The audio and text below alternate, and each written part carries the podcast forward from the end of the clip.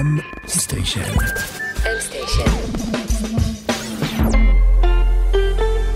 מבית מייקרוסופט בישראל. שלום וברוכים הבאים לעוד פרק של Buzzwords, מורה נבוכים. כמו תמיד נמצא איתי אור וייס. שלום אור. שלום עמית שוורצנברג. קודם כל אני מתרשם שאתה יודע להגות את שם המשפחה שלי.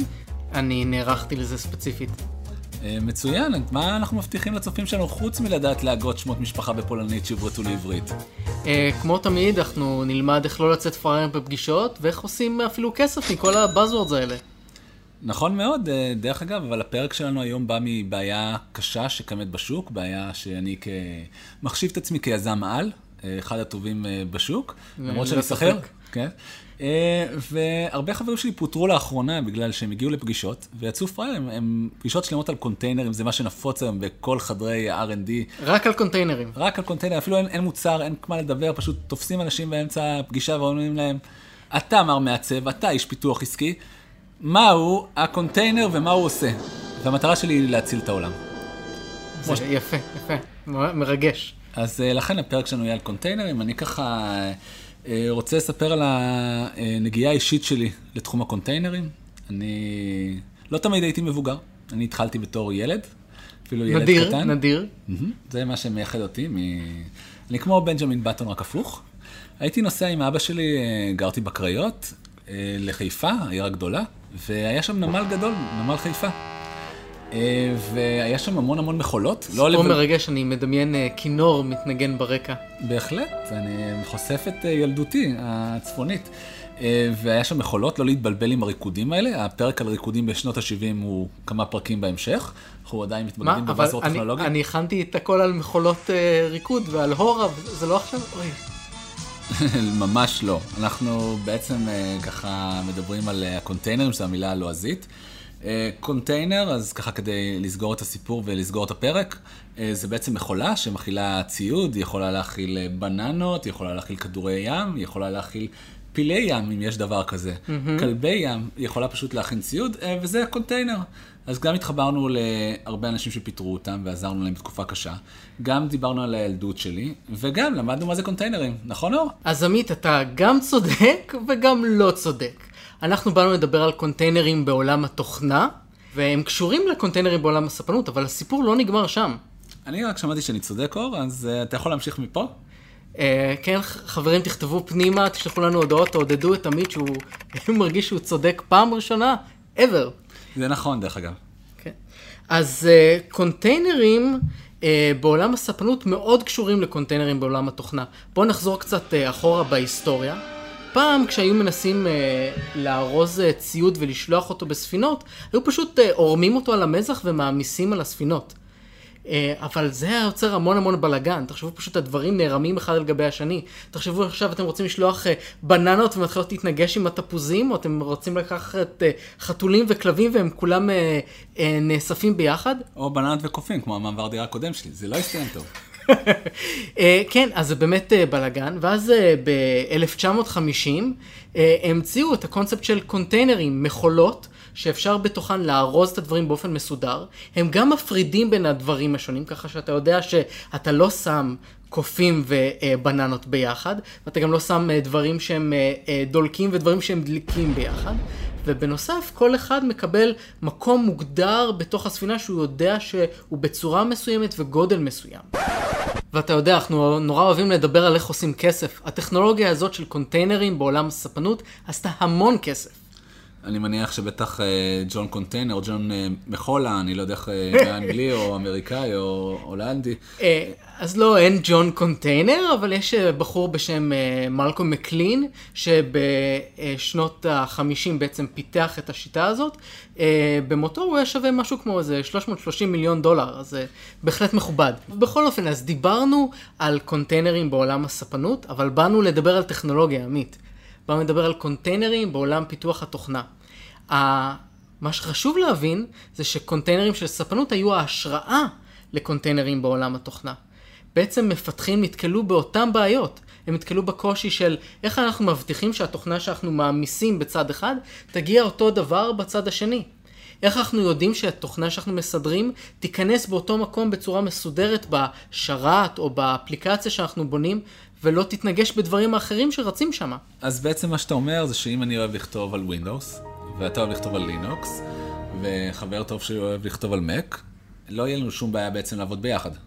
זה באמת חלק מזה, אתה צודק. Uh, התוכנה שאנחנו בונים צריכה לרוץ בהרבה הרבה סביבות שונות. כמו שכשאתה uh, מעביר uh, סחורה, אתה מעביר אותה בין נמלים שונים וסיטואציות שונות. אז זה ממש אותו uh, pain point. וזה לא רק שזה בין מפתחים שונים, זה גם בין אה, מחשבים שונים של אותו מפתח, וגם בס... אולי הדבר הכי חשוב, סביבה שונה שבסוף הקוד צריך לרוץ בה. אתה לא יכול להריץ כמפתח את הקוד על המחשב שלך.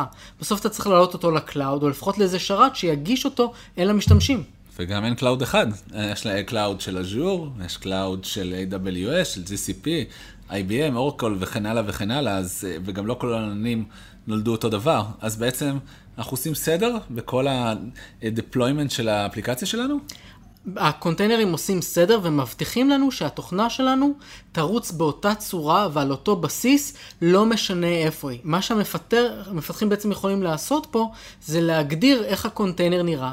מה המידות שלו, מה הגודל שלו, כמה זיכרון יש לו, עם איזה מערכת הפעלה בסיסית הוא עובד, איזה קבצים יהיו בו, איזה קונפיגורציה, וכמובן איזה קוד הם מעמיסים לתוכו. ולא משנה איפה הקונטיינר הזה יטען, אם זה יהיה על המחשב של המפתח, על מחשב של מפתח אחר בצוות, או כמובן בסביבת המטרה, בענן, זה ירוץ בדיוק אותו דבר. אז בעצם אה, אנחנו מדברים גבוהה גבוהה, אבל בואו נדבר על ה-day to day שלנו. מה אתה אוהב לעשות בסוף היום, אחרי שסיימת לקודד ולעשות כסף? להתפלש בבוץ. אבל אם אתה מגיע לחבר, מה אתה אוהב לעשות? להתפל... אה, אה נטפליקס, נטפליקס. נכון מאוד. כן. תקשיב, אנחנו אשכרה עושים, אה, לפני הפרק עושים עבודה, עריכה והכל, ואתה אומר את האמת. המטרה שלנו זה לשקר שאנחנו רואים נטפליקס בערב, אוקיי? כן, נכון. פחות היאבקויות בוץ. אז בעצם נטפליקס זה בעצם תוכנה שמכילה תתי רכיבים או תתי תוכנות. בואו ניקח את זה למשל דוגמה ל Windows, למשל יש לך את ה Windows Media Player, ומה שהוא עושה זה מנגן קבצים. גם בנטפליקס אתה לוחץ play ומנגן לך אה, סרט. אבל לפני כן יש לך את המנגנון כניסה של היוזרים, יש לך את האפשרות לקבל recommendation וכן הלאה וכן הלאה. כל אלה זה בעצם רכיבי תוכנה. אני למשל, כשאני בא לראות את התוכנית האהובה שלי, אה, גמביט המלכה, אני רואה תמונה של גמבה. מה אתה רואה? אה, בעיקר כלי שח. אבל אתה מצביע פה על משהו באמת מאוד מאוד מעניין. התוכנה שאנחנו תופסים אותה כמשהו אחד, במקרה הזה נטפליקס, מורכבת מהמון המון רכיבים קטנים. וכתוצאה מזה יש המון המון מפתחים שעובדים על הרכיבים האלה גם בזמנים שונים. והם צריכים שאחד, המערכת הזאת תערוץ על המחשב שלהם כשהם מפתחים אותה. ולעשות שהיא תרוץ גם על המחשב וגם בענן זה כבר אתגר גדול. והם צריכים שזה ירוץ גם על מחשב של מפתח שיושב איתם בצוות וכדומה. בסופו של יום יש לך מפתח אחד שמפתח כרגע פיצ'ר חדש למערכת המלצות. נגיד אה, מוסיף שזה יראה יותר תמונות של גמבה אה, בשבילך ספציפית עמית. משמעותית יותר טוב מהתמונה שיש לי כשאני מפעיל את ריק ומורטי. כן, אז התמונות שאנחנו רואים יכולות להיות uh, בעיה, וכך גם ל developer פה יש בעצם בעיה נורא גדולה. המחשב שהוא רץ עליו, והמחשב שבסוף זה צריך לרוץ עליו בענן, אינם אותו דבר. יכול להיות שבתוך המחשב שלו יש עוד כל מיני קבצים וקונפיגורציות שהוא עבד איתם, יכול להיות שיש לו מערכת הפעלה טיפה שונה, יכול להיות שיש לו כל מיני דברים שנשארו מתהליכי בילד קודמים של התוכנה. הוא חייב להבטיח שהתוכנה שרצה אצלו תרוץ אותו דבר בענן ותרוץ אותו דבר אצל מפתח אחר. והדרך להבטיח את זה היא באמצעות קונטיינרים, שנותנים לנו את אותה קופסה ריקה שהיא תמיד תהיה אותו דבר.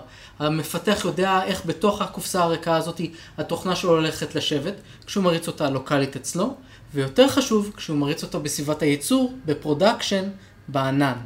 וואו, היום זה נשמע מאוד מסובך להכין תוכנה. נטפליקס אה, מורכבת מהמון תוכנות ורצה על המון המון שרתים, אבל לא, זה לא תמיד היה ככה. הסקט וסקט, בואו נשתמש במכונת הזמן האהובה עלינו. אנחנו עכשיו בשנות התשעים. קלי רצה בטלוויזיה עם ברנדון, הסדרה בברלילס מתנגנת ברקע, ויש לנו שרת אחד פיזי פשוט. לאט לאט הזמן מתקדם והתוכנה נהיית טיפה יותר מסובכת ויש לנו כבר כמה שרתים בחדר, והחדר גודל, אנחנו אפילו מפנים את המחסן. ואז המצאה חדשה, virtual machines. במקום כל פעם שאני רוצה להרים אה, שרת אה, מסוג מסוים, אני יכול לשים מכונה וירטואלית, אה, ובעצם לקחת, נגיד, על מחשב אחד, להריץ כמה וכמה מחשבים, וגם מסוגים שונים. יכול להריץ מחשב שהוא לינוקס, מחשב שהוא ווינדוס. וכפי שאתה יודע, לדוד משה הייתה חווה, EAO, ומה מזכיר לך המילה חווה בשנות ה-90? כמובן חוות שרתים, וזה מתחבר באמת גם למכונות וירטואליות. אני זוכר ב-2011, ב-2011 נכנסתי לחברה גדולה והראו לי שם את החוות השרתים הענקית שלהם, וזה פשוט היה חדר ענק ריק. הוא הצביע על שרת אחד באמצע, ואומר לי, אתה רואה, כל השרתים שהיו פה התכנסו לשרת אחד פיזי שמריץ המון המון מכונות וירטואליות. אה, וזו באמת אה, הייתה התפתחות, וזה אפשר לא רק אה, לחסוך מקום פיזי, גם לפתח תוכנה באופן יותר מורכב. עכשיו כשאפשר להקצות משאבים באופן דינמי, אפשר להקצות עוד רכיבים לתוכנה ולאפשר לתוכנה לגדול באופן דינמי. זה מה שאפשר בעצם את המהפכה של הענן. ספקיות הענן הראשונות בעצם לקחו שרתים וירטואליים ונתנו לאנשים אחרים להשתמש בהם. אז נשמע שבכלל לא צריך קונטיינרים, נשמע שה virtual machine הזה מספיק לחלוטין. אז קודם כל באמת מכונה וירטואלית נותנת לנו המון, אבל היא במידה מסוימת גם נותנת לנו יותר מדי.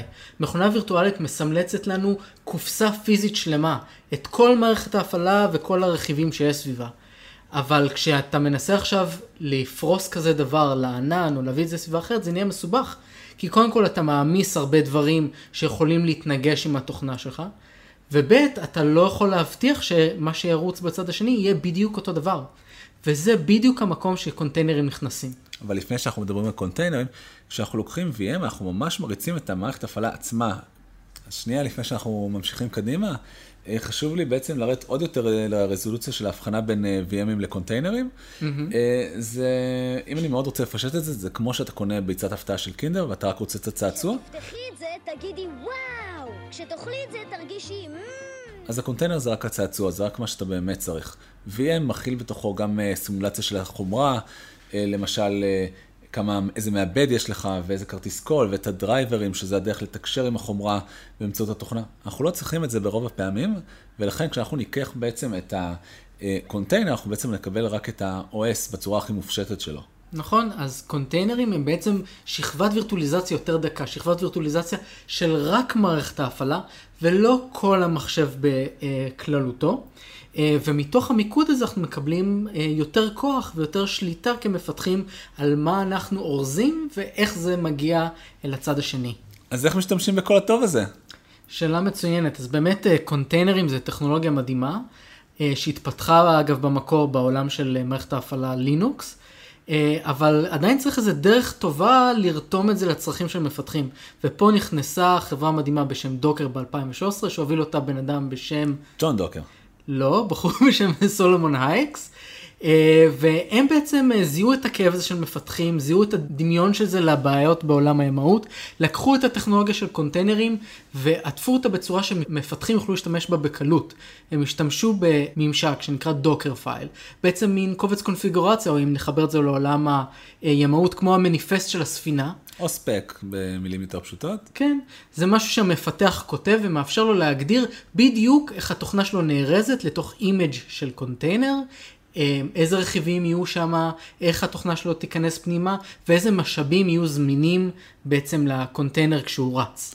זה כמו אם אני לוקח את זה לעולם המכולות וחוזר לים, אז אני מגדיר את גודל המכולה, אה, מה היא מחזיקה, איזה ציוד, למה, כמה, איך, וכן הלאה וכן הלאה. זה בעצם המפסט או הספק. נכון מאוד. ועכשיו הדבר הזה אפשר למפתחים לארוז את התוכנה שלהם מאוד בקלות, גם אם התוכנה שלהם מורכבת מהמון המון חלקים קטנים.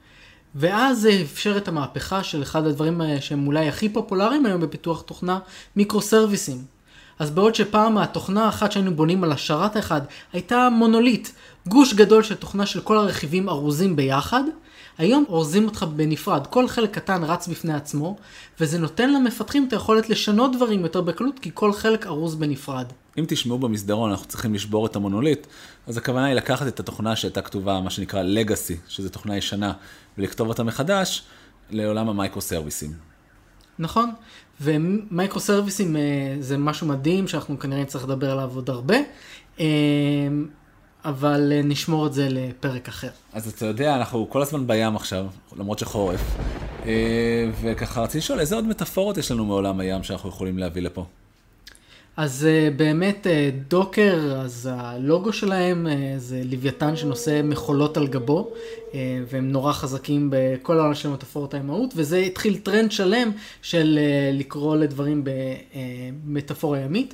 אחד הדברים הפופולריים שאנחנו גם כנראה נעשה עליו פרק שלם זה Kubernetes.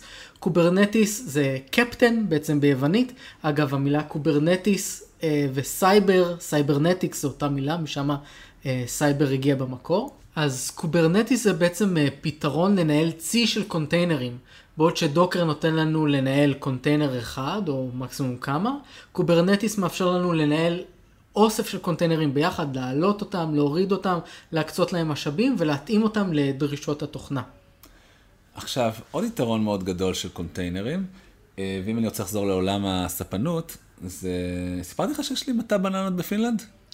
בפינלנד, זה מקום נהדר לגדל בו בננות. לא כל כך, אבל סיפור אחר. בקיצור, רציתי להעביר את הבננות שלי למצרים. והגיעה משאית עם מכולה, העברנו, העמסנו את הבננות, ואז הגענו למנוף בנמל, והמנוף תפס את המכולה ושם אותה בצורה נורא יפה על המכולות האחרות. Mm-hmm. אם הייתי צריך לקחת את הדימוי הזה של להעביר אה, קונטיינר אמיתי לעולם mm-hmm. תוכנה, איך היית מסתכל על זה? אה, אני חושב שהדבר שהכי דומה לזה בעולם התוכנה יהיה CI/CD. Continuous Integration, Continuous Delivery, uh, בעצם אינטגרציה או הרכבת תוכנה מתמשכת ודלבור או הבאת תוכנה uh, באופן מתמשך. זה רכיב שמפתחי DevOps או uh, Production Engineers עמלים עליו הרבה, שאחראי על בעצם לקחת את התוכנה שהמפתחים כותבים ברפוזיטוריז שלהם, בגיט למשל, ויהיה לנו פרק על גיט. אז רק כדי repository, כשאני כותב את הקוד, הקוד הזה נשמר איפשהו, זה כמו שכותבים מסמך וורד.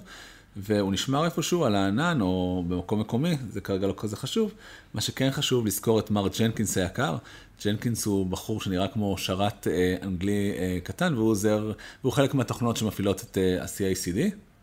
אז ג'נקינס זה בעצם פתרון CICD, יש עוד אה, פתרון open source, יש גם פתרונות אה, בלא open source-ים כמו GitHub Actions, שזה חלק מ GitHub, יש חברה ישראלית אה, די מובילה בעולם של CICD, Codefresh. Circle אה, CI, עוד כל מיני חברות. אה, ומה... דרך אגב, גם GitHub, שזו חברה של מייקרוסופט וגם Codefresh הושקעו על ידי מייקרוסופט, אז סתם אם אתה ככה, אני יכול לתת plug לתוך החברה, אז אני אעשה את זה בשמחה. באמת חסרים לנו פה plug-ים למייקרוסופט.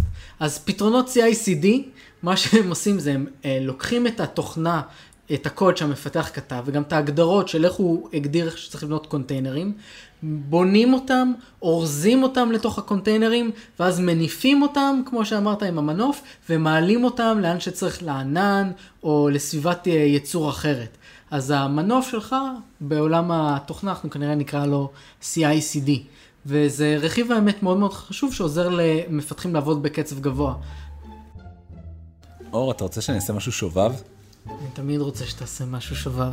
שים לב, אני, מה שאני הולך לשאול אותך כרגע הוא קצת ספוילר איך עושים מזה כסף. אז בעצם אה, כשאנחנו מכניסים את התוכנות שלנו לתוך אה, קונטיינרים, זה נשמע נורא מובטח, זה כזה סגור ברזלית, לא? האמת שאתה ממש צודק, אחד היתרונות שפחות דיברנו עליהם היום בקונטיינרים, זה שמייצרים הפרדה בין רכיבי התוכנה. כך שאם גם יש חולשת אבטחה באחד מהם, והוא נפרץ, או תוקף מאפשר לעצמו להיכנס לתוך אותו רכיב תוכנה, הוא לא יוכל להתפשט ולהגיע לרכיבי תוכנה אחרים שנמצאים בתוך קונטיינרים אחרים.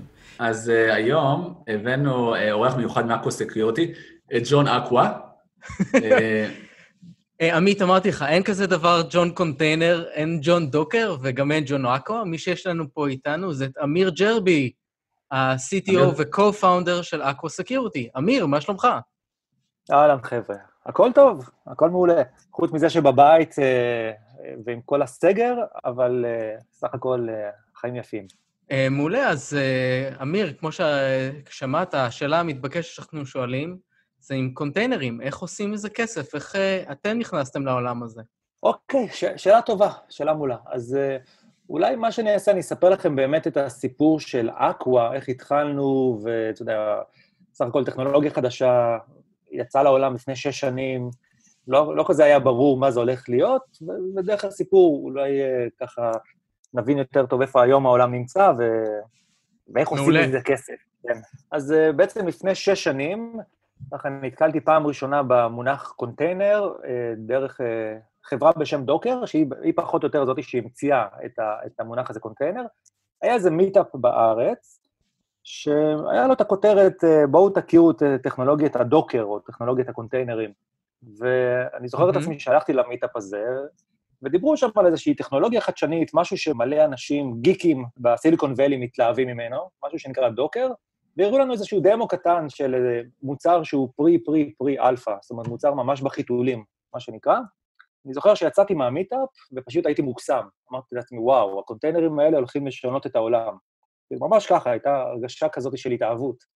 וחזרתי למשרד, התחלתי לי, מן הסתם אה, להוריד את הדוקומנטציה, להוריד את, ה, את המוצר עצמו, לשחק איתו, ומהר מאוד, תוך כמה ימים כבר מצאתי את עצמי, מה שנקרא, די בעניינים. עכשיו, אני, אני אישית הגעתי מרקע של אבטחת מידע, עבדתי הר- הרבה שנים בחברות אה, אבטחת מידע פה בישראל, ותוך כדי ההתאהבות הזאת בטכנולוגיה של קונטיינרים, בעצם אה, התחלתי להבחין שה- שהדבר הזה עוד לא מוכן, מה שנקרא, ל prime time. זה עוד לא מוכן לסביבות production רציניות של לקוחות שאני מכיר.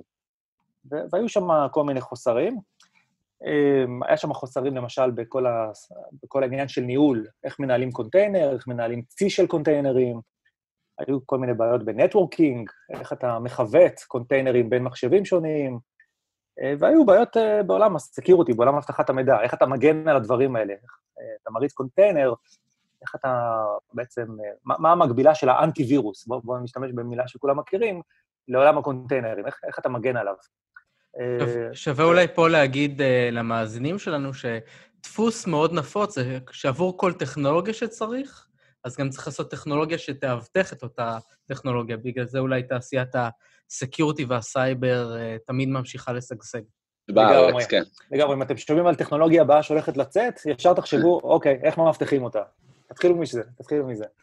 אז ככה עושים כסף בעצם. תודה, תודה, אמיר, זו הייתה שיחה מעולה. הלוואי. לחשוב זה דבר אחד, ולבצע זה קצת יותר קשה. בהחלט, אה, אנחנו כמובן אה, מתבטחים במאזינים, לא כל, גם אנחנו יודעים שיש Buzzword כושלים, אני זוכר בזמנו את Silverlight של אה, חברת מייקרוסופט, שאמרו שזה הפלאש הבא, לא פלאש ולא Silverlight איתנו היום, אז צריך גם להיזהר. נכון, אז, אז, אז אם אני חוזר ככה שש שנים אחורה, הכרתי את הטכנולוגיה, התאהבתי, הגעתי מרקע של אבטחת מידע, הבנתי שחסר שם security, ובאמת אה, יצאתי למסע אה, יחד עם, אה, עם השותפים שלי, עם, עם ה-co-founder של אקווה, על, על איך אפשר לאבטח את הדבר הזה ש, שנקרא קונטיינרים, ו, ובראש, מה, מה שהייתה לנו, הייתה לנו את האמונה שהדבר הזה הולך לשנות את העולם. זאת אומרת, ארגונים גדולים בכל העולם, לא רק בסיליקון וואלי ולא רק גיקים שהם דיבלופרס, בעצם הולכים להפוך את עצמם 180 מעלות ולעזוב את ה-VMים ולעבור לקונטיינרים כאיזשהו דיפולט אה, של אה, עולם ה-deployment, כאילו הם הולכים לפתח אפליקציות ולהתקין אותם בקונטיינרים. וכשזה יקרה, אז בעצם הם יצטרכו לאבטח אותם, ואז אקווה תחכה בסבלנות ותיתן להם פתרון לאבטח את אותם קונטיינרים. אה, אז באמת אה, נראה פה- שלאקווה יש הצלחה מאוד משמעותית, נראה שכבר אה, החברה גדלה, יש לכם כבר אה, מאות האנשים שאתם מעסיקים, גייסתם יותר מ-130 מיליון דולר. מה אתה חושב אה, אה, מעבר להתחברות לטרנד הזה של קונטיינרים? מה אתה חושב שעשיתם טוב שאפשר לכם באמת אה, לייצר את הצמיחה פה? אז בעצם התחברנו לשלושה Buzzwords, ואני יודע שאתם מאוד בעד Buzzwords, אז אני, אני הולך להשתמש בהם. מעולה. בעצם מה שראינו ומה שקיווינו שהולך לקרות זה ששלושה Buzzwords הולכים להתחבר. אחד זה אותו מעבר לקונטיינרים שהרגע הזכרתי, חברות הולכות בעצם, אה, לז... לא לזנוח לגמרי, אבל להעביר הרבה מהקומפיוט שלהם והרבה ל- לקונטיינרים החדשים האלה. הדבר השני זה בעצם השינוי תפיסת פיתוח, מעבר למה שנקרא microservices במקום מונוליטים. אולי אתם תעשו איזה, לא יודע, talk על זה, על מה זה microservice ומה זה ה buzzword הזה. מהמם, אבל בגדול זה אומר- פרק שלם. פרק שלם לגמרי. זה- בהחלט. זה- רק לפני שאתה ממשיך, compute זה כוח העיבוד שצריך לעשות אה, בשביל אה, להריץ אה, אפליקציות, ובמילה ממש קצרה microservice-ים לעומת מונוליט. מונוליט זה כשכותבים, אה, יותר דמיינו שאתם כותבים אה, סיפור אחד ארוך על דף אחד, ו microservices זה שאתם כותבים אה, סיפור בהמשכים. אם ממש אנחנו רוצים לפשט את זה בממש אה, פשוט, כמובן שזה הרבה יותר מורכב מזה. אה, אמיר, תמשיך בבקשה. בדיוק, וה buzzword השלישי זה ה-DevOps. זאת אומרת, אה, אני חושב שעשיתם על זה פרק, ראינו מגמה בעולם שהולכת אה, לקראת אוטומציה, לקראת אה, מה שנקרא Continuous Delivery, Continuous Deployment, מגמה שאומרת שצוותי הפיתוח מפתחים את הקוד, לוחצים על כפתור, הקוד הזה מתקמפל, יש בנייה, ואתה סופר 1, 2, 3, וטאק, זה, זה, זה רץ בענן. לא, או בענן או ב on-prem. אה, ובעצם השלושה ה buzzword... סלח לי, אמיר, שאני ככה קוטע אותך, אתה פשוט אה, כמו כר פורה למילות ה buzzword שלנו, אז on-prem זה כאשר אנחנו מריצים על המחשב שלנו או על שרת מקומי, אנחנו קוראים לזה on-prem כ on-premise, premise זה במיקום שלנו, וה cloud זה ה cloud, שגם על זה יש פרק, אז יכול להאזין. אה, סליחה, אמיר, ככה על הקטיעה, אבל אה, אתה פשוט אה, זורק לנו buzzword ואנחנו תופסים. לגמרי. אז, אז בעצם, אקווה, אם אני מסתכל שש שנים אחורה, ה buzzwordים האלה קמים לתחייה, חלקם כבר היו, היו לפני, אבל מה שגרם לכל הסיפור הזה להיות יפה זה שבעצם השילוב של containerים, של microservices ושל DevOps, הוא בעצם אפשר איזה משהו ש... שנקרא transition לענן. הוא אפשר לחברות לקחת את הקוד שלהם, שעד היום הם היו מריצים ב data centers, ב... אתם יודעים, בחדרים מאוד מאוד גדולים, חדרים עם מזגנים מטורפים, שאתה נכנס ואתה מת מקור, ויש שם שרתים, ובמקום זה, במקום השרתים בתוך חדרים מאוד מאוד קרים, שנמצאים בשטחים יקרים בתל אביב, בעצם הדבר הזה עבר לענן. אז אותם חדרי קירור עכשיו נמצאים אי שם באירלנד, או שמעתי שעוד מעט גם הולך להיות אחד כזה בישראל, אבל נמצאים בכל העולם, ואותם ארגונים כבר לא צריכים לדאוג על, לחומרה, כן? הם יותר דואגים לצד התוכנה, לצד של הפיתוח, והצד של החומרה וההרצה של התוכנה קורה בענן עצמו. אז... אני גם אוסיף שהבעייתיות של לאחסן שרתים זה שיש תקינה.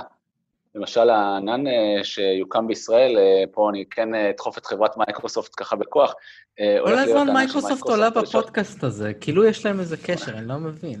כן, כן, אנחנו, אבל אם כבר, אולי זו באמת נקודה מלמדת ונחמדה, שצריך לעשות תקינה, זה לא פשוט להרים שרתים, יש תקינה שאתה אמור להיות מוגן מטילים, רעידות אדמה, צונאמי, זה לא משהו שחברה קטנה או סטארט-אפ יכול עכשיו לבוא ולהבטיח ללקוחות שלו שהוא יהיה כל הזמן באוויר, אז מעבר לנוחות של להריץ שרתים ולא לבנות חדרי קירור, גם ה, אה, לעמוד בתקינות מאוד מאוד קשות זה משהו שסטארט-אפ קטן או מישהו בהתחלה יהיה לו מאוד מאוד קשה לעשות. אה, סליחה, אמיר, ככה הייתי פשוט אה, חייב להצדיק את המשכורת שלי.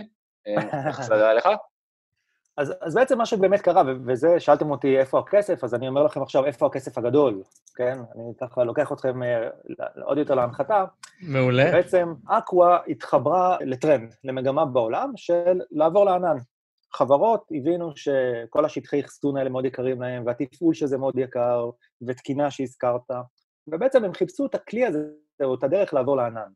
והשילוב של Buzzwords, כמו Containers, Microservices ו-DevOps, בעצם שקושרים אותם ביחד, זה מאוד מאוד מאוד הקל על, על המעבר לענן. יכול להיות שאנחנו צריכים פרק שלם רק לדבר על אה, איך עוברים לענן, אבל היכולת mm-hmm. של חברות היום לקחת תוכנה, לפתח אותה ב micros, לארוז אותה ולפתח אותה ב microservice, ללחוץ על כפתור, זה מה שנקרא DevOps, ושאחרי חמש דקות זה כבר רץ באמזון, באז'ור, בגוגל, לא משנה באיזשהו ענן. כל החיבור הזה ביחד בעצם מאפשר לחברות לייצר קוד יותר מהר, להגיע יותר מהר ל market, מה שנקרא time to market, זה מאפשר להם לייצר יותר innovation, ואז הם גם צריכים שהדבר הזה יהיה מאובטח. אז פתאום אקווה, כאילו זה, אגב, הכסף הגדול, אה, מתחברת לטרנד מטורף של מעבר לענן, שה-enablement שלו, מה שמאפשר את זה, זה containerים. אז אה, בעצם ככה, הטיפ שאמיר אה, נותן, כדי להבין טרנדים, אתם לא חייבים להיות טרנדולוגים, אתם יכולים פשוט להסתכל, יש כל מיני דוחות של גארטנר שיוצאים פעם בשנה, שבעצם מספרים מה ה hype cycle או ה hype train, ויש עוד דוחות טובים ורבים של CB Insights וכן הלאה וכן הלאה. פשוט תגלגלו, תסתכלו מה הולך להיות בחמש שנים הקרובות. הם לא תמיד צודקים, אבל ככה, כדי להבין איזה טרנד או איזה גל הולך להיות, זה ככה אינדיקציה טובה ראשונית, וכמובן להשתתף במיטאפים מקצועיים, כמו שעשה אמיר, לפעמים זה יכול להיות רעיון של מיליארד דולר, אז uh, גם המלצה מאוד חמה. ואור, אליך יש לך, נראה לי, שאלת המשך. כן, אני רוצה קודם כל ככה אולי טיפה לחדד מתוך הדברים של אמיר, אז בעצם יש לנו כל הזמן טכנולוגיות שמנסות לגרום לתעשייה שלנו, לכלכלה שלנו, לנוע יותר מהר, אבל גם המהירות עצמה מוסיפה עוד אתגרים, וצריך לאזן את הקצב הזה. אחד מהדברים העיקריים שצריך כדי לאזן את הקצב זה לאבטח אותו. זה שאתה זז יותר מהר לא אומר שאתה יכול לקחת את הסיכון באותה מהירות. ושם באמת פתרונות הסקיוריטי אה, נכנסים.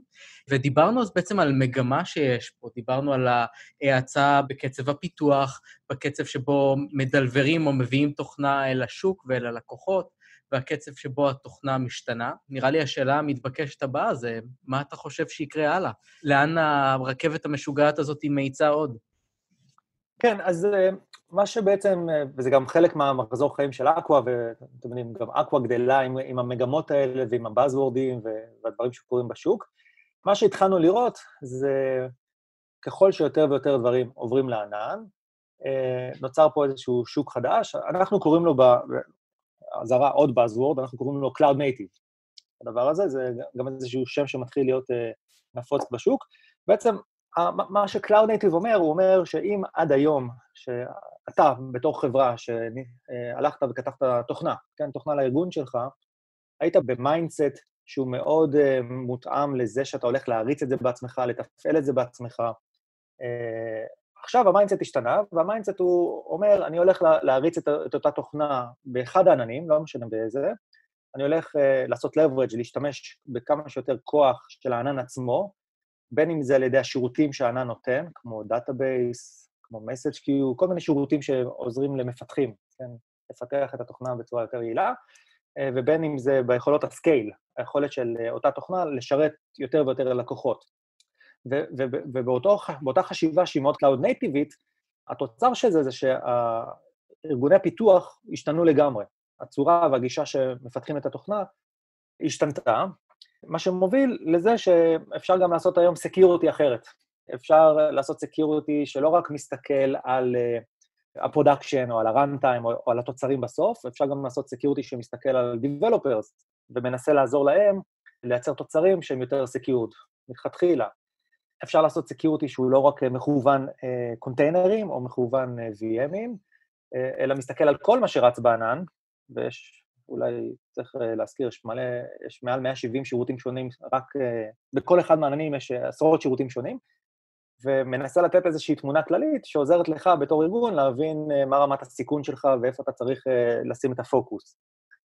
אז מבחינת אקווה, מבחינת מה שאנחנו מסתכלים קדימה, אנחנו מאוד קרובים לשינויים האלה שקורים בעולם, מאוד קרובים לדבר הזה שנקרא Cloud Native, והצורה השונה שאנשים מפתחים תוכנה ומריצים אותה בענן, ובעצם על זה אנחנו מסתכלים, על איך אפשר לעבור מחברה שהתחילה רק בלהגן containerים, ועכשיו אנחנו, במהלך השנים, עברנו להיות חברה שבעצם מגנה על כל הדבר הזה שנקרא Cloud Native.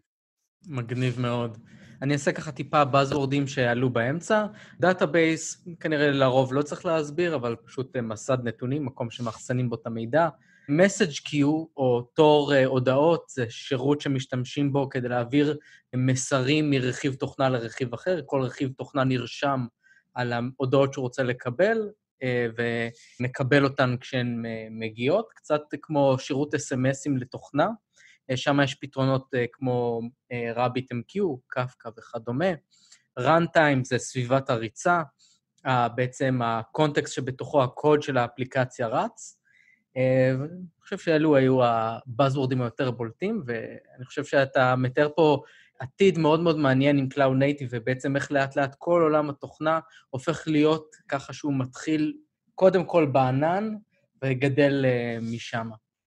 אז uh, ככה, עמית, בוא באמת, uh, החכמת אותו, אבל בוא גם uh, תשאיר את רוחנו, אני אשמח לאיזו המלצה ככה תרבותית על uh, ספר, סרט, סדרה, או אפילו אה, הופעת בלט שראית לאחרונה, טוב, באמת שאנחנו בעניין הקורונה, אז בטח רק ב-VOD, אה, אז נשמח לשמוע, אמיר. כן, האמת, בצד התרבותי, האמת, התחלתי לאחרונה לקרוא ספר מאוד מעניין של אה, מנכ"ל נטפליקס, הוא נקרא No Rule Rules.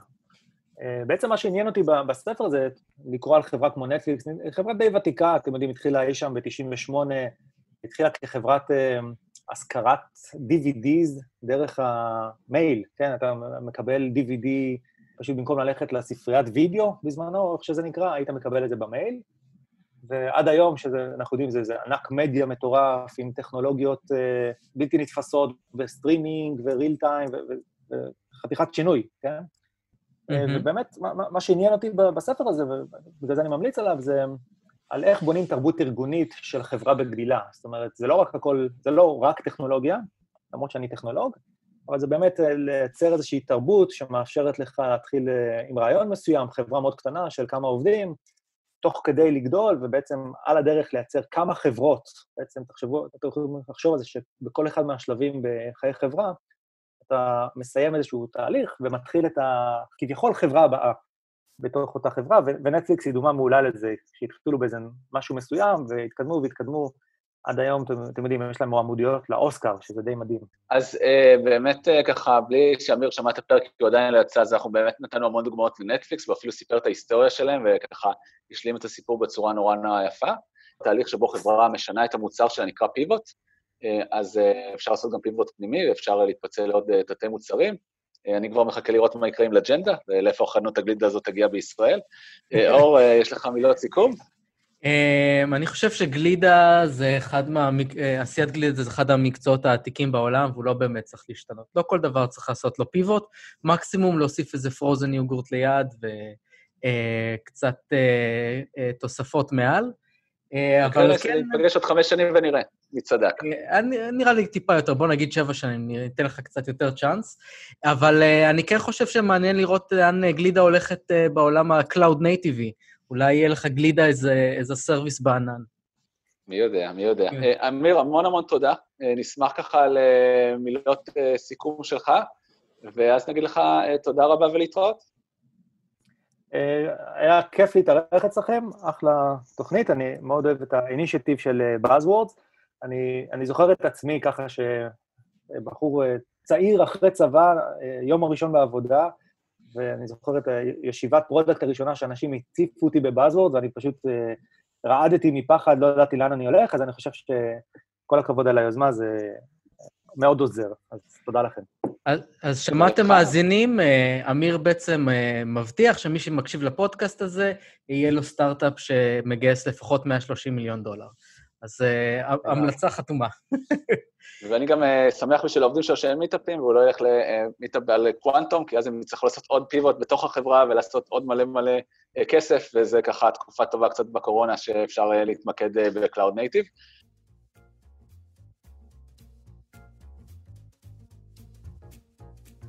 אז הגיע לסיומו עוד פרק, אבל אה, זה לא רק אני ואור, יש כאן הרבה אנשים שטורחים ועובדים מאחורי הקלעים. אה, תודה רבה לשני ברקוביץ', לשקמה בן עמי, לרוני אבירם, וכמובן לעורך המדהים שמוסיף את כל האפקטים וחותך את כל האביות שלנו, ניר לייסט. ותודה לכם המאזינים, הצטרפו אלינו לעוד פרק. מזל שיש את אור, שמודה גם לכם.